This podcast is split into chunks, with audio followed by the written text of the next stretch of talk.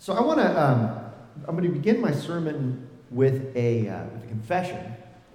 And it's a confession that I, I uh, might not be able to say in other churches, right? But I know I can say it to you. It's, it's a wonderful, one thing I really like about this church. And it's, this is something, by the way, that I've been, I've been talking about with my uh, friends and my family for a while now.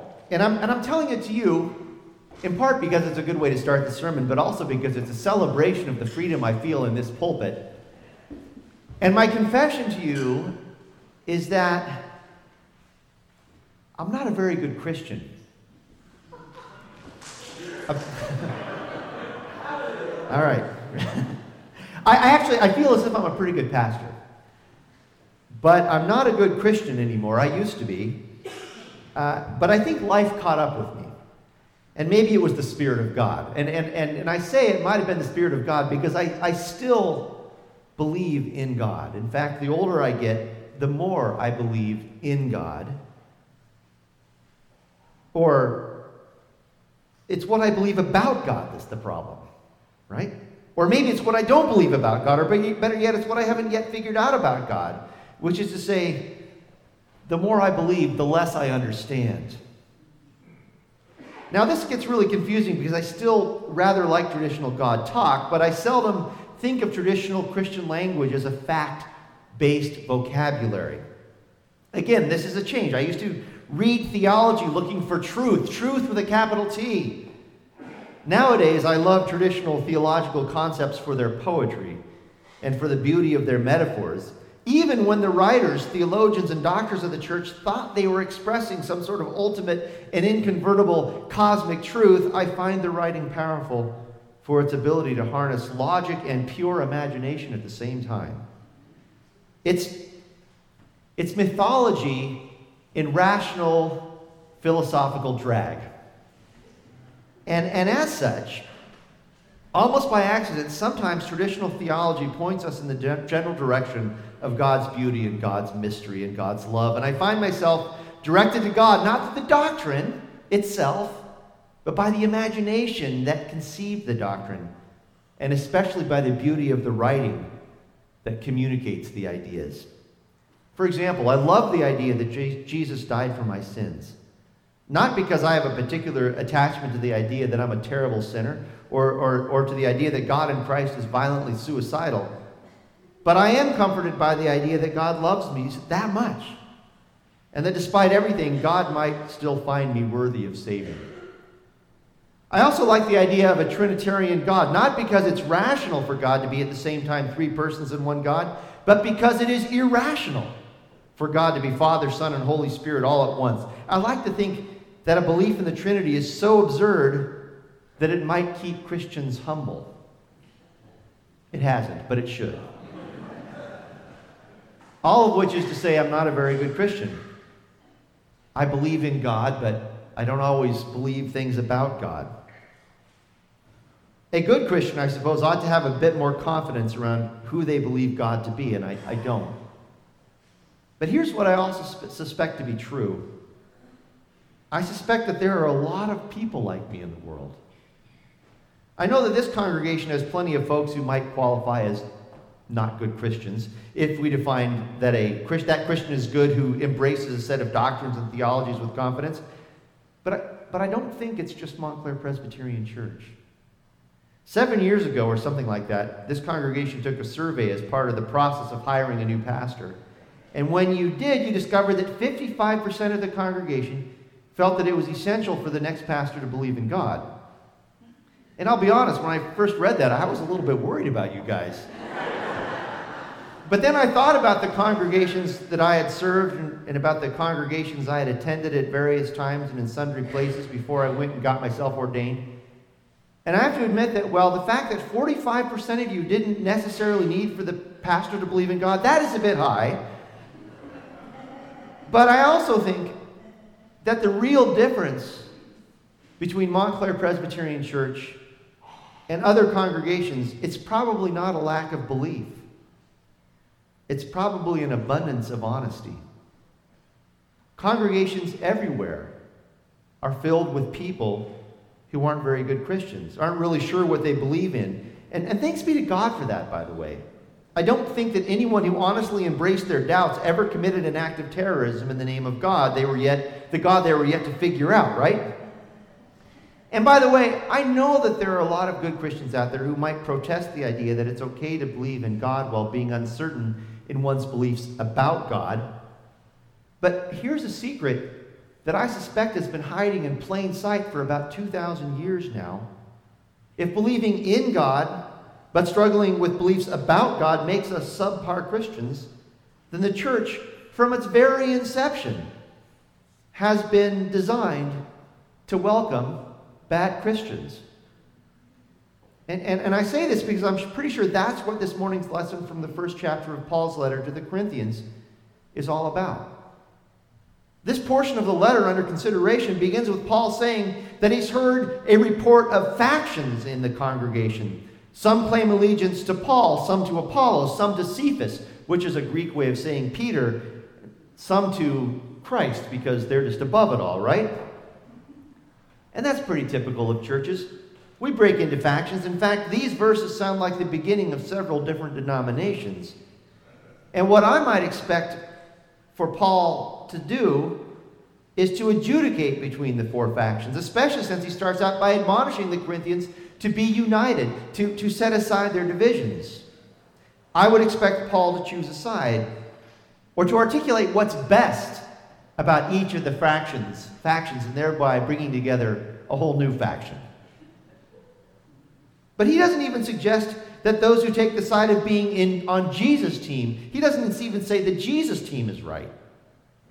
Nor does he say that those who are of the Paul faction should be congratulated for their obvious wisdom and spiritual perception. Rather, he says, be united in the message of the crucified Christ. There's, there's no discussion of what the crucifixion mean, means. There's, there's, no, there's no doctrine of the atonement here, no talk of the resurrection. Now, resurrection comes later in the letter, but here, here, for now, the message is just a foolish message about a crucified rabbi who also was God's anointed one. Paul wanted his readers to believe in Christ. What they were to believe about Christ was secondary. So maybe the church is supposed to be a place for believers who aren't good Christians after all. Of course, the problem is that it's hard to control folks who aren't good Christians. For, for the first couple of hundred years of church history, Christians argued and fought and excommunicated one another over obscure points of doctrine. It was rowdy and it was wild, but it was also dynamic, and the church was growing, and, and the Christian thinking about God was evolving. It was embracing Jewish traditions and Greco Roman philosophy, as well as input from Egyptian and Persian mythologies. But then the, the Roman Empire adopted Christianity as its official religion, and our evolution stopped. The empire knew that it had to impose order and doctrinal conformity on the unwieldy followers of Christ. The emperor called the bishops together and they voted in creeds and doctrines, and then all of a sudden, the natural evolution of our understanding of God was over, at least officially. Because people have continued to grow and develop in our understanding of the holy and the mysterious. And much of that evolution and growth has come from observations and imaginations of those outside the centers of power. Because to contribute new ideas about God, or at least the wrong kinds of new ideas about God, ideas that embrace ancient pagan wisdom, for example, or ideas that include the possibility that God is female or that God is known equally by those of European and African and Asian and pre Columbian American descent, these ideas are anathema to the empire and to institutional religion, which is to say, such ideas about God are important and needed.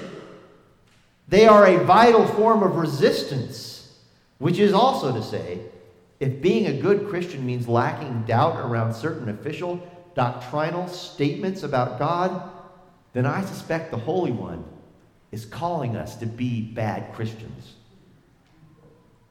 I also want to say this if you have come to believe that your inability to wrap your head around certain bits of Christian theology means that you have somehow failed as a person of faith, then please reconsider your assumptions. If you have ever felt spiritual shame because you feel like a bad Christian, please walk with your head held high. If you have ever felt excluded because you don't believe everything, then please join the club.